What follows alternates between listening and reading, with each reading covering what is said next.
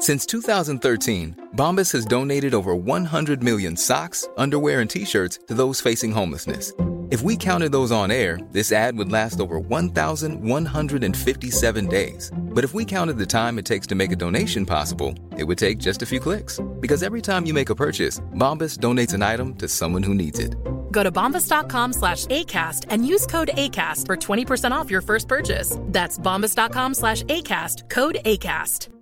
Hi, I'm Daniel, founder of Pretty Litter. Did you know cats tend to hide symptoms of sickness and pain? I learned this the hard way after losing my cat, Gingy. So I created Pretty Litter, a health monitoring litter that helps detect early signs of illness by changing colors, saving you money and potentially your cat's life. Pretty Litter is veterinarian developed, and it's the easiest way to keep tabs on your fur baby's health right at home. Go to prettylitter.com and use code ACAST for 20% off your first order and a free cat toy. Terms and conditions apply. See site for details. Planning for your next trip?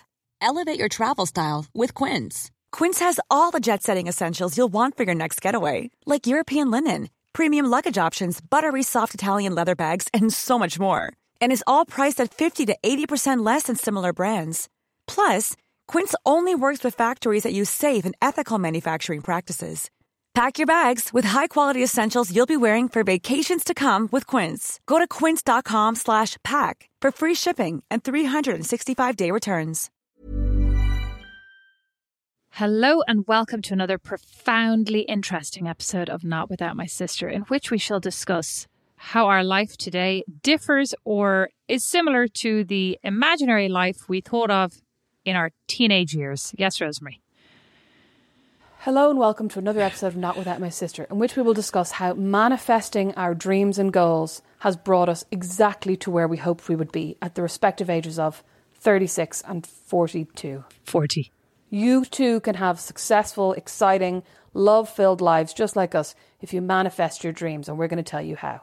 I'm Rosemary McCabe. I am, no, no, no. I'm Beatrice McCabe, and you're Glennon Doyle. oh my God, untamed. What was it? I have to sit. I have to sit in my. I'm sitting in my knowing.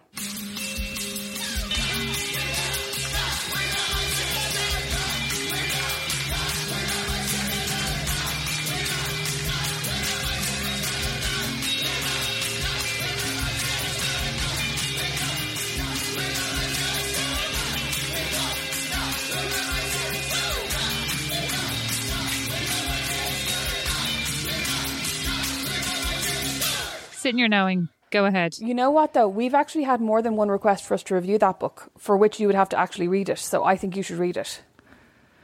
Oh, Rosemary, I just can't.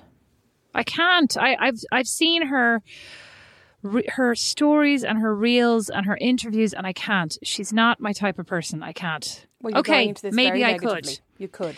Okay, Totally could. sorry. I, maybe I could. I could manifest a reading of it. I could sit in my reading. I have to, however, get through the other 10 books that I still have to read from Christmas Day. So Oh, it'll I've- be a while. It'll I've be a lot of later that. in the mom year. keeps asking me if I've read Giovanni's Room yet, and I'm like, no. And now I think it's packed away in a box for our move. Well, I have to But read list, Hamnet like. because I. Oh, I have yeah, as well. I have to read. Yeah, I know you do because I bought it for you. Oh, thanks. Thought that was from mom. You're welcome. It was from mom via me. Do you remember? Because we bought each other books on behalf of mother. Oh yes, of course, of course. Okay, Beatrice, back to the topic. Uh, oh, yes. When you were in secondary school, probably, Rosemary, what did you imagine for your future? Like, what were your plans, goals? Where did you think you'd be in your 20s or 30s? I mean, honestly, I'm nowhere near where I thought I would be in my 30s, both literally and figuratively, because I never thought I would leave Ireland ever.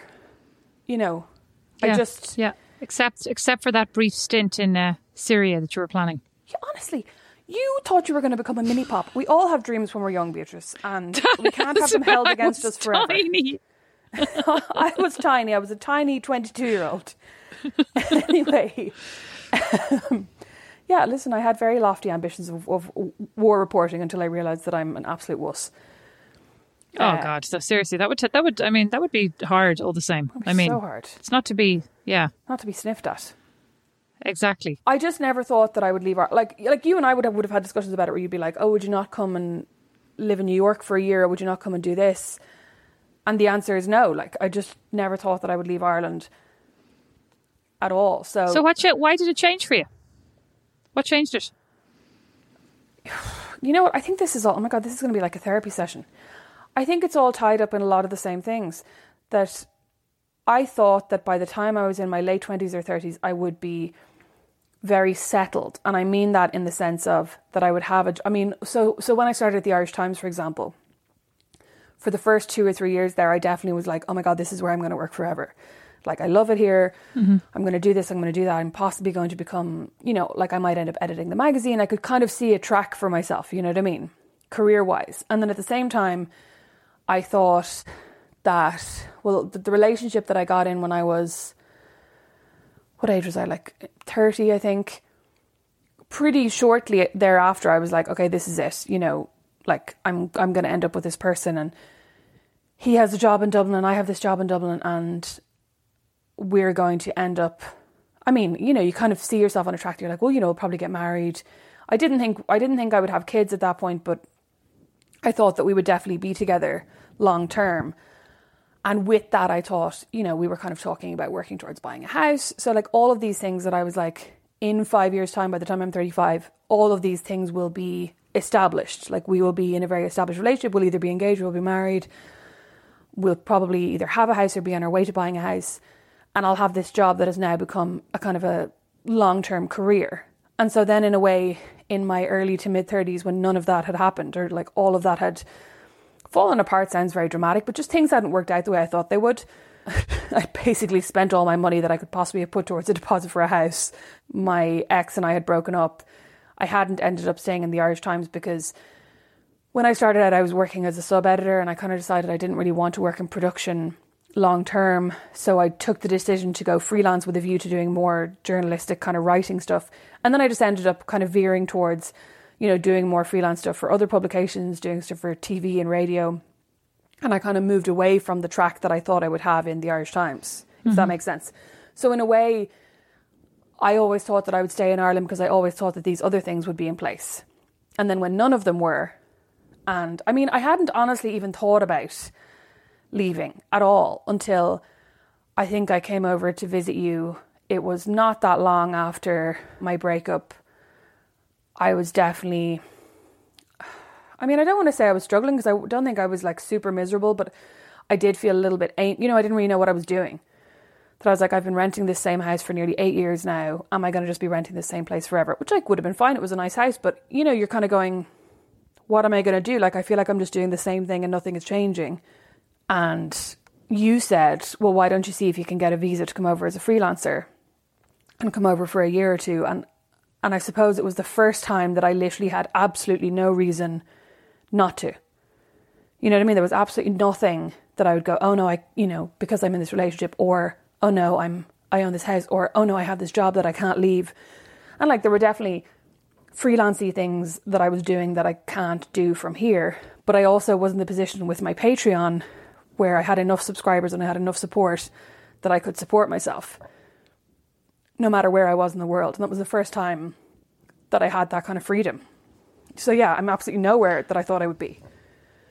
But like for well, when you, know, you were growing up, reasons. do you think that when you were growing up, do you think that, you know, everything you're talking about, I mean, I totally get it, but everything you're talking about is very specific to a job or a person like when you were growing up did you think did you always want to be a writer like did you did you always want to be a journalist yeah i always wanted to be a i'm trying to think like i always wanted to write and then i think as i got a little bit older and started to kind of understand you know the kind of i suppose how how rare it is to be like a full-time career author i started to think okay well journalism is the kind of route that i will go down and I just assumed because I mean, people were always telling me, like, well, you know, when I was a kid, people were always telling me I was a really good writer. And, you know, like I thought I was a really good writer. So I just assumed I am good at this thing, therefore it will work out. You know what I mean? So I think that's just what I always thought I would be or do in whatever form that might take. What did you feel when you moved to, when you went to the Irish Times? Like, because you were a very good writer and obviously you were very good at lots of things, right? But there's a difference between, you know, when you're in school and you're probably the best writer. I mean, and I'm I'm not saying you were, but like in case anybody's listening who also considered themselves to be a great writer in your school. I don't know, right? But one of the best writers. Then you go to college and you're among a load of people who are also good at the same thing, which is all, I, I mean, I found really weird, Yeah. you know? Like you go from being kind of the big fish in this talent in your school to being like one of many Yeah. to then being, especially if you go to the Irish Times, like that's one of the, you know, pinnacles of journalism in Ireland, right? So, and you're amongst then all of these people who are equally good and equally ambitious. And how did how did that feel? Did you enjoy that? Was it great to be a part of that, or was it? I mean, did it ever strike you in any way? Maybe it, maybe you hadn't, maybe you didn't even think about it. No, I think I think college was kind of a baptism of fire for me from that point of view. That I was suddenly like, oh my god, people here are really good. You know, that I always thought I was good, and I always like. I mean, personality. I'm personality wise, I'm probably a little bit lazy. Like I don't. I used to kind of, kind of boastfully be like, "Oh, I never read over my work," because I never read over my work. And then I got to college and I was like, "Oh my god, I better read over my work." You mean like everybody's brilliant?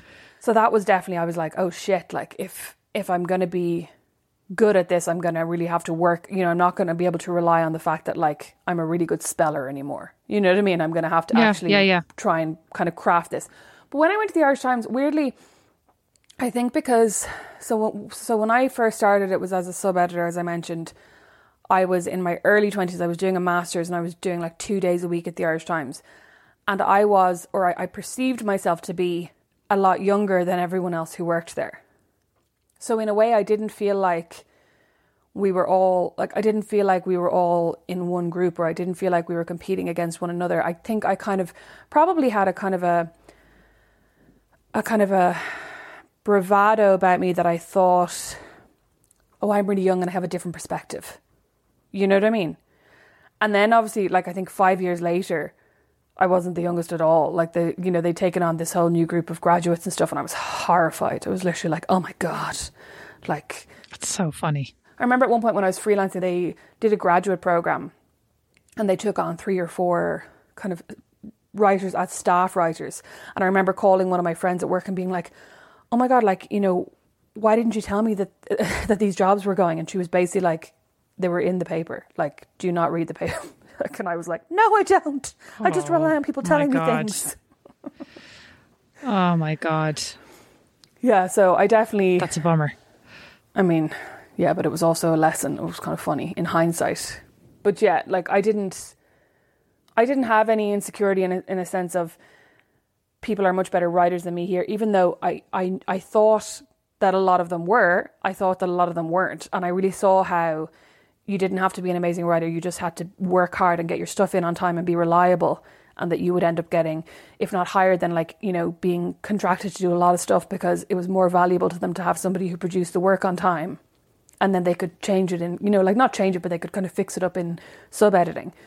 I think that's the difference between being a writer and being a journalist, right? Like being uh, self employed and being employed for a company, you know, and I think about it as well from a design perspective. Like people come in and they want to do their bag or their design and they want to have their, like it, it belongs to them and there's a great sense of possessiveness. And I feel like I had that too, you know, when I started out. I was very proud of, I mean, I'm, I'm proud of the work that we do together, but I'm not proud of something as in that's mine. I did that because Yeah, I I know what you're realized that everything is collectively the work of the teams. Like there's nothing gets to a shop floor without it going through and being touched by so many people who have equal amount of rights to feel proud of it. You know what I mean? I could sit and draw something, it'll get nowhere, you know? But I think that that's the difference between like being an artist and being a designer is that as an artist, you get to express yourself. And as a designer, you're expressing the vision of the company that you work for, you know, which I Yeah. think is kind of similar to the writing. Like it's, it's, it's, I need this specific piece of writing for this specific, I don't know, like end today. You mm-hmm. know, it's not about what Rosemary wants to write. And was that a surprise to you? it wasn't a surprise because so I did a master's in journalism. They really tried to drill that into you that like you know you're trying to write factually and it's not about you. But like it was really hard for me. So for years when I worked at the Irish Times, I remember one particular editor that I worked with, Madeline, who I loved, and like she edited the property pages and I did a lot of property stuff for her. And she used to just t- tell me all the time. She'd be like, "Take take yourself out of it," you know, because like like, or you know, like she'd be very nice about it. She'd be like, "That was very amusing, but like, we don't need that piece about you." You know what I mean? And I'd be like, "Oh crap!" like I'll have to have to rewrite But even it. the topics that you like, even the topic choice, you know, is not necessarily always up to you. your own. Yeah. Yeah. And like you might like as a freelancer as well, you might come up with an idea that you think is great and really interesting, and then they get back and they kind of go, "I like the kernel of that idea, but can you do it like this?" And all of a sudden, it's like, "Oh, you don't want to," you know what I mean? You're like, "I'm not as interested in that anymore because I don't get to interview this person, I don't get to talk about this," but you're still like, "Fuck!" Like I've been commissioned to do it now, so I have to do it. You know what I mean? Yeah. I always had a lot of really good ideas for you to write about things that you never wanted to do. you you still do but that's but that's also i think part of i mean not to do myself out of any potential if anybody wants to hire me stop listening right now but i don't think i'm the best writer for hire from that point of view because it has to be something i really want to write about for me to write about it with any kind of enthusiasm or flair if you know what i mean which is very limiting because i don't want to write like i mostly just want to write about very limited things like me me myself and i but listen, listen, back to you. Did you always want to? You know, I'm thinking about this now. When you were like 13, right? Mm-hmm. And you were you just made your confirmation in those like pastel colored dungarees, and you had this long auburn frizzy hair that mom still insisted on you brushing every day, and you had your braces, and you were very freckly. And if I'm painting a picture like this is the ugly duckling that would later turn into the swan, right? You're the swan now did you want to be a fashion designer back then? I'm trying to think if you were like, I really want to work in fashion. You know what I mean? It seems kind of like a pipe dream for that little girl. What I want to know is did you always want to work in fashion? I've left the room. I walked away while you were talking. Stormed off. For anybody listening, yeah. Did I always want to? You know what? Honestly, like, I think that I wanted to work in. Yeah, I wanted to work it, but I, I saw it more as like making clothes versus fashion design. You know, I wanted to. I was super interested in pattern making and and like at the actual act of sewing. So was part of it was the creation. It wasn't just about the you're going to design it and somebody else will make it. Like I really, I mean, I, in all honesty, like I, I wonder about my time at NCAD. Like I wonder if I missed something that everybody else picked up on because I feel like I left entirely unprepared to go into the world of fashion. You know, I think I actually did learn more about how to make the clothes and sew them versus how to design to an audience, how to think about business, how to. I, I, didn't even know there was such a thing as merchandisers. Like I don't think anybody ever sat down and said, "This is the structure of of a design team." I found the exact same with my masters, for example. When I came out, I felt like, okay, like I really know how to craft a feature about war in Iran because I did like um, international journalism, right? But I didn't know how to pitch a piece. I didn't know who to email. I didn't know, like, you know, should I cold call? I didn't know how to actually work. And I think that's something that a lot of college courses, from my experience and yours, and hearing my friends' experiences, like, unless you're doing something like that's very practical, like nursing, where you have a placement, you know what I mean? And you go in and you learn on the job. I, and I think maybe it's just really hard to prepare people for these jobs. I mean, I feel like though there there I feel like though there is the ability to say like this is how the industry is structured. Like you could have, I don't know, more hands-on, practical. Like I think there was a lot of like preparing us to be either seamstresses or or seamsters. Is that a seam seamsters? That was a seamless Seam people. transition. Beautiful. Seam people. Seam.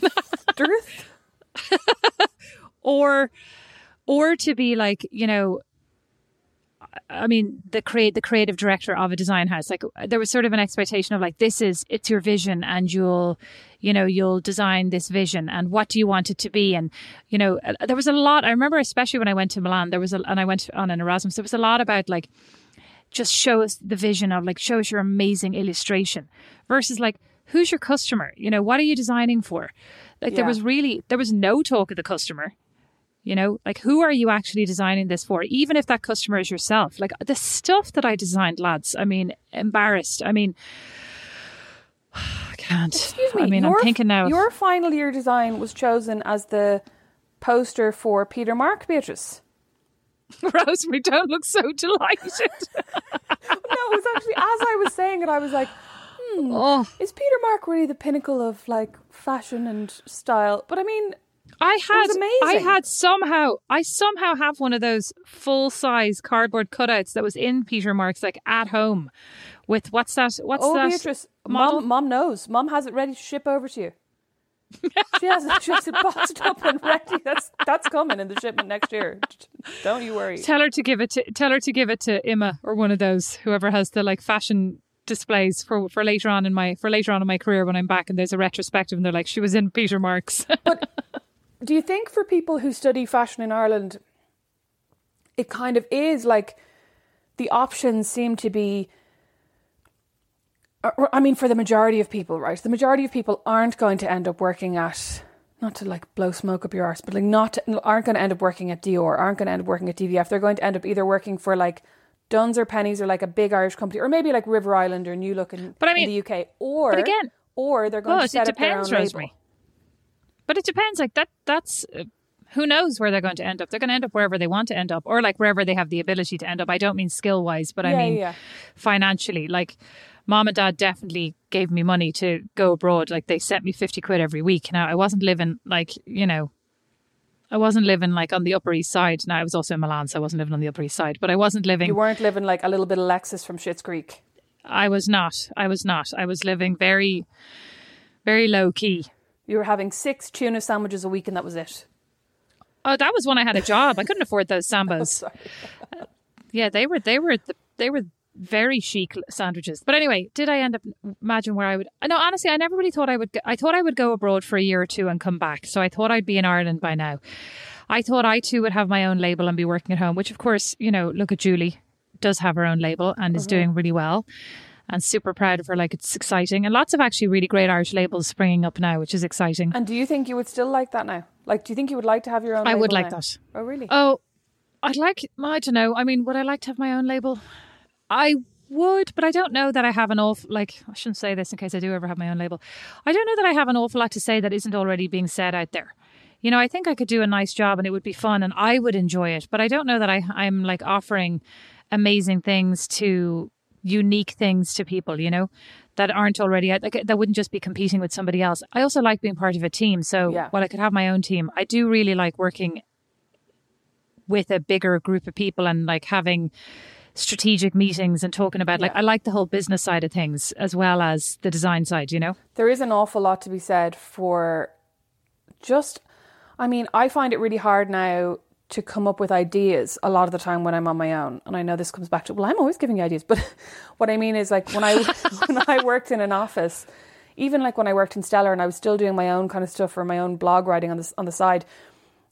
you do get inspiration from like these conversations where you kind of end up brainstorming or like bashing ideas back and forward with somebody and you suddenly start thinking about oh that actually makes me think you know what i mean like you you you get Yeah. inspired in all sorts of different ways from in my case like a lot of human conversation and communication that you then really miss so i think that same way like if if you or if anyone was to set up their own label i think it's really it becomes really difficult. Although I do think Ireland actually, I mean, I'm not sure what it's like now in the year of our Lord 2021, but in the last couple of years has set up a lot of like good, you know, um, Enterprise Ireland will have kind of hubs where you can go and work with three or four other designers and they'll kind of set you up with a space and, you know, maybe they'll give you like a little bit of financial support and they'll help you with your business plan. So you end up not being so alone in the early days of it, which I think is obviously quite nice. Unless you're somebody who wants to be alone. But that's true. I'd like to be alone. I also think nowadays, like, so much of it is about marketing, you know? Oh, yeah. You can be a great designer, but like, actually, you can be a not great designer. Um, if you look at, I mean, I'm not saying these people are not great designers, but like the majority of new brands that have come up and, and are have done well in the last couple of years are headed by marketers. Like, there are marketers who assess their market. Like, look at Rothy's, Away, Dagne Dover, any of these, you know, direct to consumer brands, they are marketing led. Like those Yeah. two founders in each one of those brands are marketers and they got together and said, we have a good idea. Let's market the crap out of it.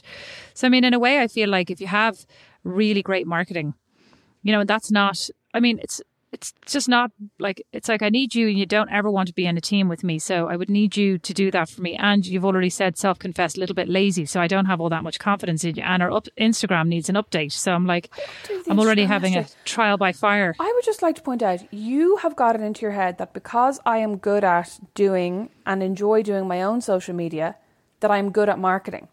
And I actually don't think I don't think I am good at marketing. Oh, sorry, Rosemary. No, it would be the fact that you worked in marketing for many years and took jobs by convincing people that you were good at marketing that led me to believe you were me, good at marketing. I worked in marketing. I worked in marketing ish for about a year. That was it. One yeah, but everything you said to me made sense. You Ah, were just stymied, stymied by the, you know, by the bureaucracy, bureaucracy, the corporate bureaucracy, and that is so boring. Like, you know, it's like you just want to say, "I have a good idea. Can we, like, let's just let me just go for it," you know? Because at the end of the day, my idea is as good as your idea. Let's just do it. You know? I also think I could only ever go into business with someone if it was 50 50 because I ha- have a strong resentment from my time at Liam, take this out of making money for anyone else. I really resent. and why could it not be 50-50? Oh, yeah. Who but said it I'm- couldn't be 50 yeah, yeah, but I'm saying it would have to be. Like, Oh my God, you're laying down the laws. You're laying Yeah. down the laws in public here. You're going to say Yeah, I I'm said saying on that if episode. we ever go into business and I have this recorded, we'd have to be 50 50. Because I remember going into my boss's office and being like, oh, I just signed off on that campaign and they're going to pay us, say, f- it was like big money, like, like 15 grand for the next two issues. And my boss just being like, okay. And I'd be like, sorry, is there not a thanks in there? Not a, not a thank you. But thanks for doing thanks for doing my job. No, it wasn't, but that wasn't my job. That was the whole thing. That was the salesperson's job. All right.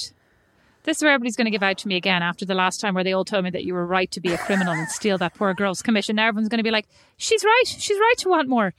God, It's everybody not- loves it's you. Anyway, to ask for someone to to say thank you, even if you are doing your job. If you do it well, there's there's something for another episode. I think it's nice to thank people, and you can expect something from someone, but you can still say thank you. I agree. I agree. I never said I didn't agree with saying thanks. I thought you were looking for a bonus there. Well, yeah, I did then ask him if I got commission. He was like, no. Yes. I actually agree with you though. I think you're, but I mean, more than anything else, it should have been your sign to just go, I'm not doing this anymore. Well, that's I'm not gonna get basically- any more. I think I left about a month after that. Well, there you But go. But like I, but like I should have stayed and taken the wage and just not done any of the extra work, which was my foolishness. well, yeah, why didn't you do that? Yeah. because I was too annoyed then. Oh. Cut off my nose to spite my face. See, you let your emotions get in the way of a lot of your things here. Please. Mother's Day is around the corner. Find the perfect gift for the mom in your life with a stunning piece of jewelry from Blue Nile. From timeless pearls to dazzling gemstones, Blue Nile has something she'll adore. Need it fast? Most items can ship overnight. Plus, enjoy guaranteed free shipping and returns. Don't miss our special Mother's Day deals. Save big on the season's most beautiful trends. For a limited time, get up to 50% off by going to BlueNile.com. That's BlueNile.com. Even on a budget, quality is non-negotiable. That's why Quince is the place to score high-end essentials at 50 to 80% less than similar brands. Get your hands on buttery soft cashmere sweaters from just 60 bucks, Italian leather jackets, and so much more. And the best part about Quince, they exclusively partner with factories committed to safe, ethical, and responsible manufacturing. Elevate your style without the elevated price tag with Quince. Go to quince.com slash upgrade for free shipping and 365-day returns. There's never been a faster or easier way to start your weight loss journey than with PlushCare. PlushCare accepts most insurance plans and gives you online access to board-certified physicians who can prescribe FDA-approved weight loss medications like Wegovy and Zepbound for those who qualify. Take charge of your health and speak with a board-certified physician about a weight loss plan that's right for you. Get started today at plushcare.com slash weight loss. That's plushcare.com slash weight loss. plushcare.com slash weight loss. Normally, being a little extra can be a bit much, but when it comes to healthcare, it pays to be extra. And United Healthcare makes it easy with Health Protector Guard fixed indemnity insurance plans. Underwritten by Golden Rule Insurance Company, they supplement your primary plan, helping you manage out of pocket costs without the usual requirements and restrictions like deductibles and enrollment periods. So when it comes to covering your medical bills, you can feel good about being a little extra. Visit uhone.com to find the Health Protector Guard plan for you. I thought that I would end up married to a very somebody who wore suits in business. Suits? Yeah, I don't know. I just did with curly hair and glasses. Yeah, I did. Somebody who went to work with a suit on. I did. I don't know why. I feel like everybody you ever fancied was not that. Oh my god, totally. I'm just saying this was what I thought. So I mean, oh. I don't. This made no sense compared to the people I actually fancied. That's what I thought. I remember sitting down with my old housemate Regan, and he asked me one day what my dream man would be. And I said, and lol at this, I said a tattoo artist who was quite big and had a beard and was covered in tattoos. Does Brandon have tattoos? Yeah, he, yeah, he has a few tattoos, but he's not a tattoo artist. But also, a tattoo artist, Beatrice, they would not be able to keep me in the lifestyle in which I wish to become accustomed. Depends, Rosemary. I know some of them do very well, but I'd say it's very difficult. What? I cannot believe this is your perspective. They could also keep you in tattoos. Or, or I could be like Cher, Mom, I am a rich man, keeping myself. Oh, exactly, exactly. I appreciated that. I have to say that was good. I probably, actually, to be honest, thought that I would be earning a lot more money by the age of 36 than I am. Like, I thought that I would have, you know, in my 20s, started out at like, because I think, like, I worked in the civil service for a year in between school and college when I really was like faffing around, not sure what I wanted to do. And I think I was on something like 22 grand. So in my head, then that was kind of my baseline for my wage calculator that I always thought that by the time I was 35, I'd be on 60. You know what I mean? Yeah, that was my first salary as well 22, 22 and a half. No, 21 and a half at Marni. I, I think actually in the, in the Irish or in sorry in the civil service it was twenty one thousand nine hundred at the time was the was the bracket for like entry level. I earned more when I worked in Zara. Let me tell you. Oh, I remember I asked for a raise after a couple of years, after like three years, and I was sent off to the CFO. Myself and Julie were sent off to the CFO. It was really, really intimidating. And who laughed and said, "If you'd like to leave, you're welcome to." So we went back to our desks. Oh my god! And see, if that was me, idiot, I would have been like, "Bye." I would have suddenly seen like the day opening up in front of me, and like I can go to the cinema, I can go for lunch, I can go to this cafe. Oh my bye. god! no, we were like, no, no, grazie, ciao, ciao. Ridiculous. Well, certainly I didn't think I'd be in America. If anywhere, I thought I'd be living in Mil- in Milan or in Italy. Yeah. and I thought I would. I just, I don't know. Apart from anything else, if I could do it all again, I wonder if I would just rent a house and not buy a house. I mean, I actually love my house, but like, I'd like a smaller house that just doesn't take so much cleaning. I'm sick and tired of cleaning houses. And I don't even really clean this one. But you, but you are always t- like you're always rearranging and tidying things. I think I think you should start like a Lenten vow. I mean, I know it's not Lent, but like maybe for the month for the for the remainder of April, that you're not going to rearrange anything in your house. You're not going to move a single item of furniture.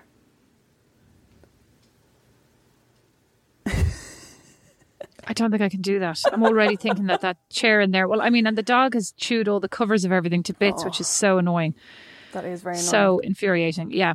What else did I think? So anyway, so I went to college and I thought I would be, well, I thought, yes, back to your original question. Yes, I thought I would do fashion design, but I don't know that I understood what fashion design was.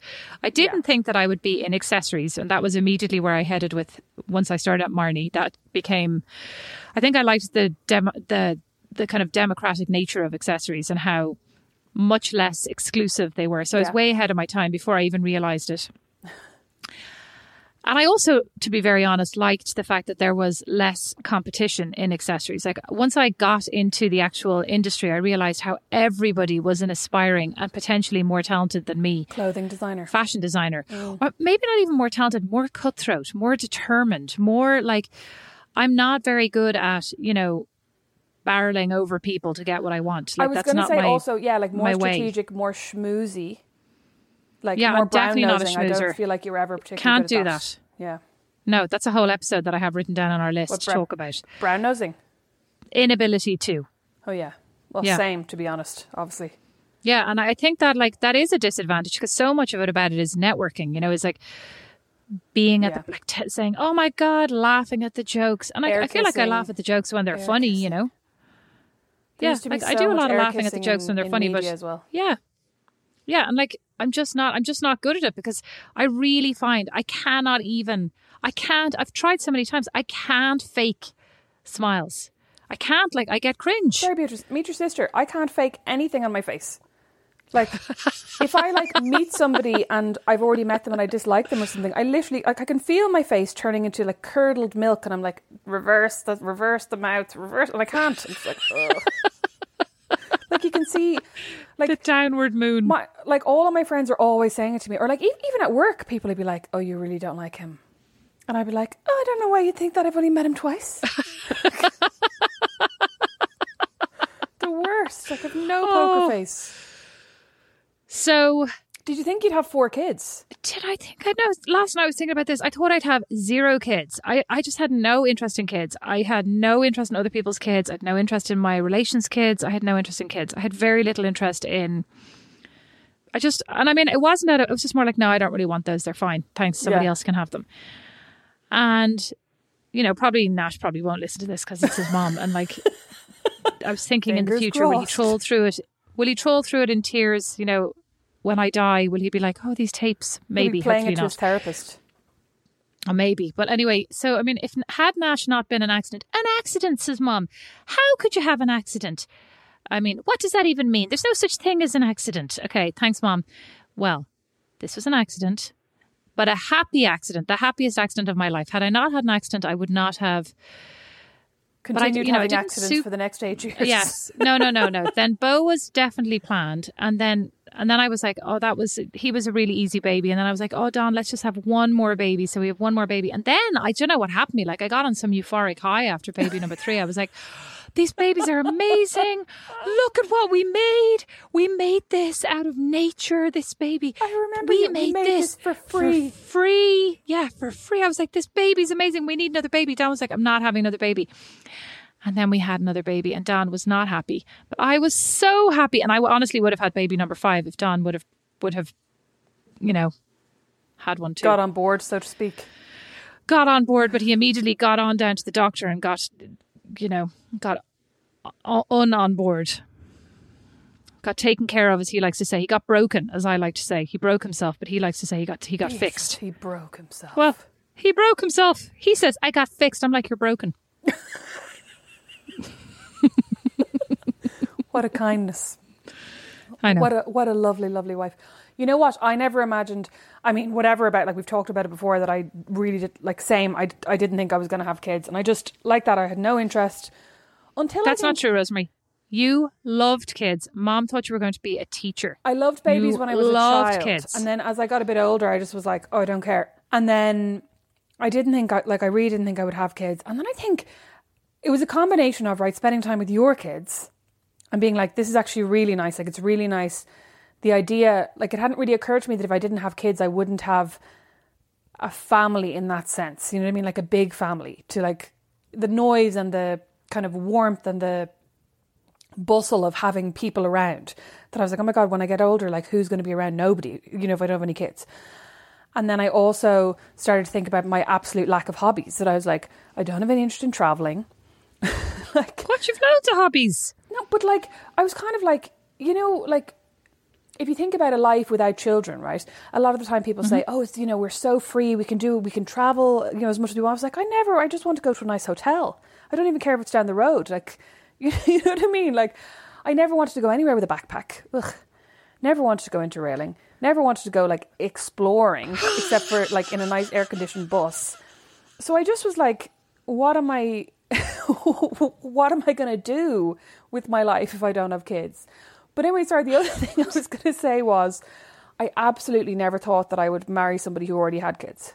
Like I never thought I would be with somebody who who had kids because I dated somebody who had kids when I was much younger and I found it really challenging. And in hindsight, I think it's actually because he was a bit of a dick. But at the time, I was like, it's really Oh, no, hard I mean it's a with somebody with kids. disaster.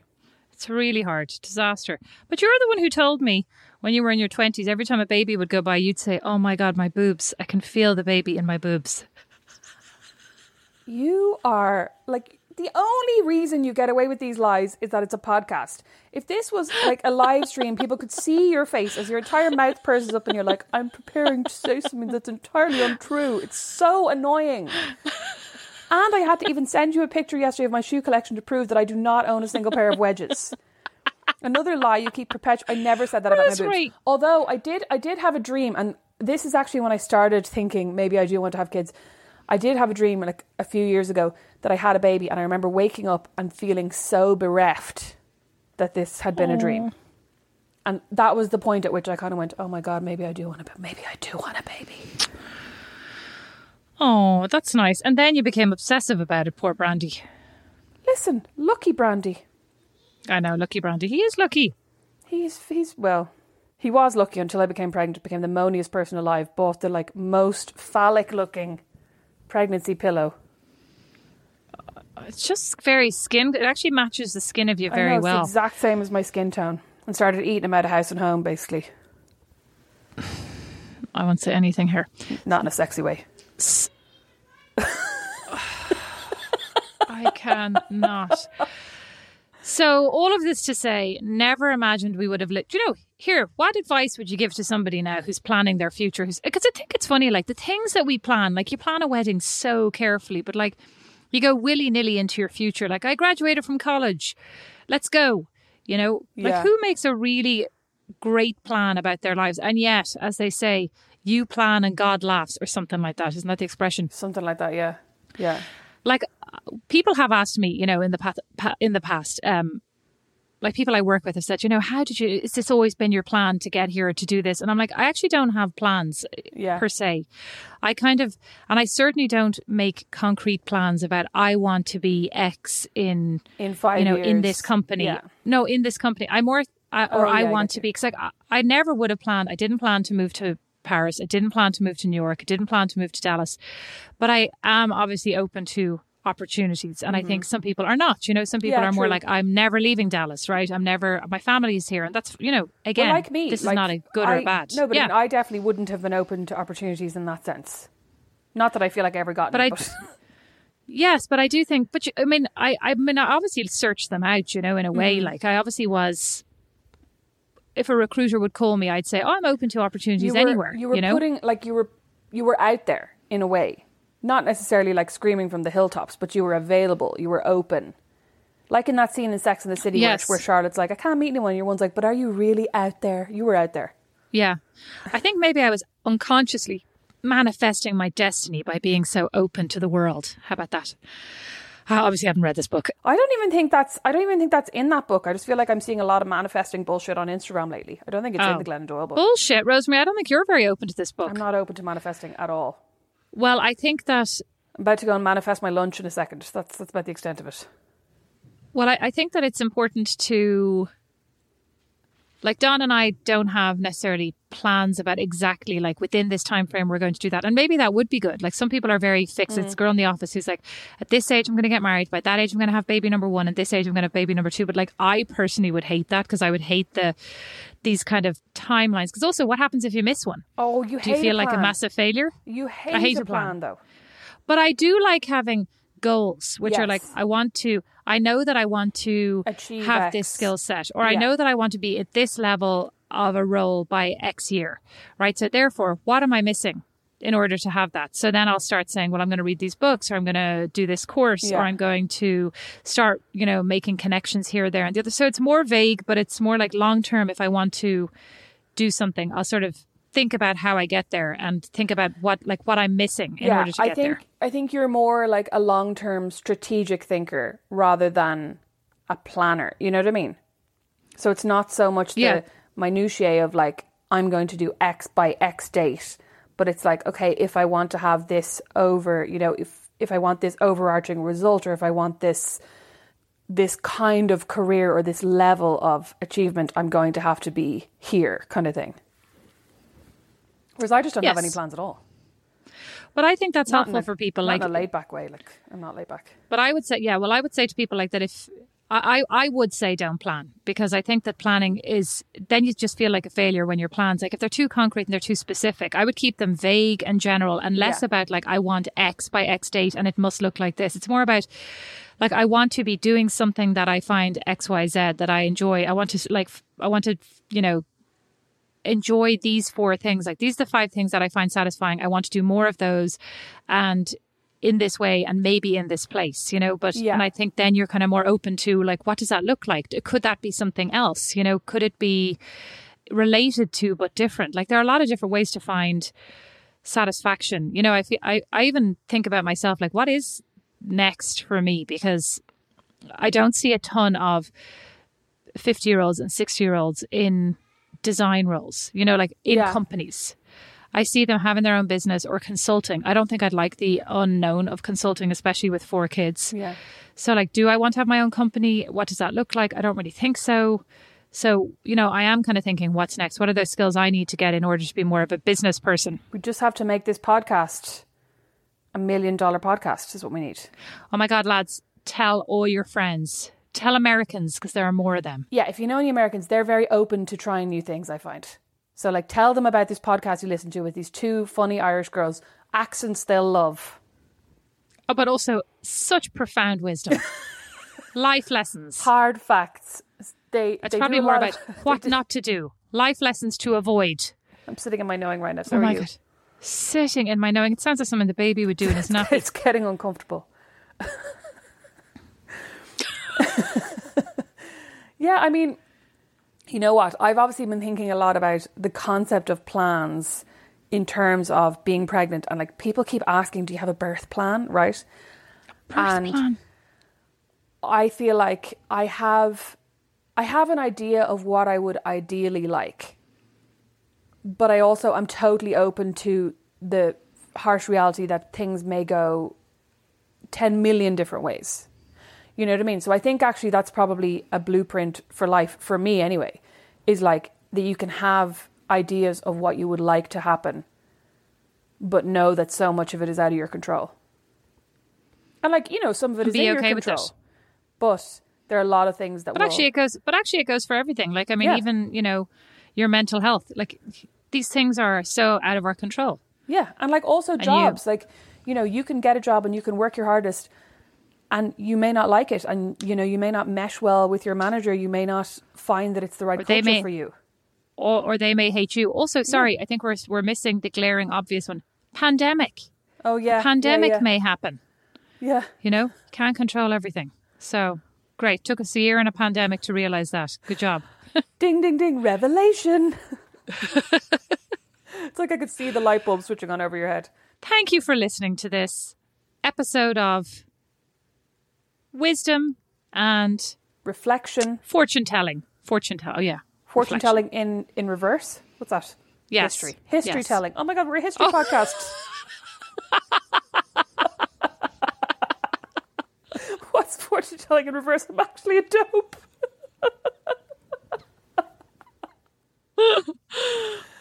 Thank you all so much for listening. You can get us uh, online, notwithoutmysis.com. We're on Instagram at notwithoutmysister and individually at Rosemary McCabe and at Beatrice McCabe. You can email us, notwithoutmysis at gmail.com, and you will get us on Friday for a mini-sode in which we will discuss something equally profound and historical.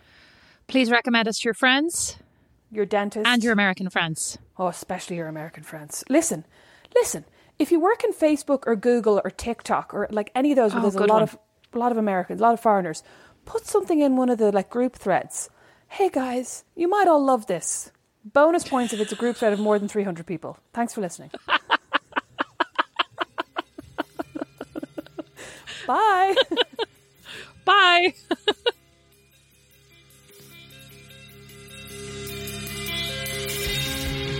Not Without My Sister is produced by Liam Garrity, sound and original music by Don Kirkland, and our original illustration is by Lindsay Nielsen. Not Without My Sister is a proud member of The Warren, the home of great Irish podcasts, as is my podcast, the Dublin Story Slam podcast. You can find them all over at thewarren.ie.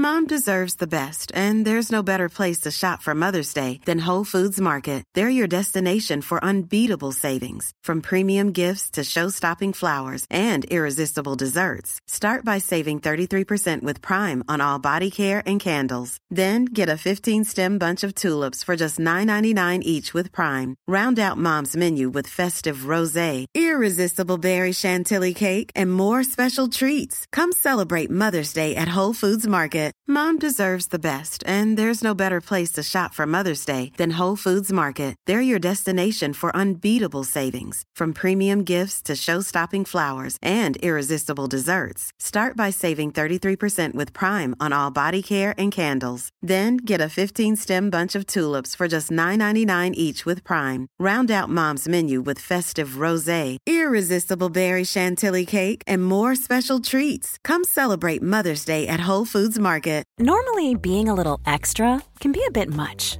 but when it comes to healthcare, it pays to be extra.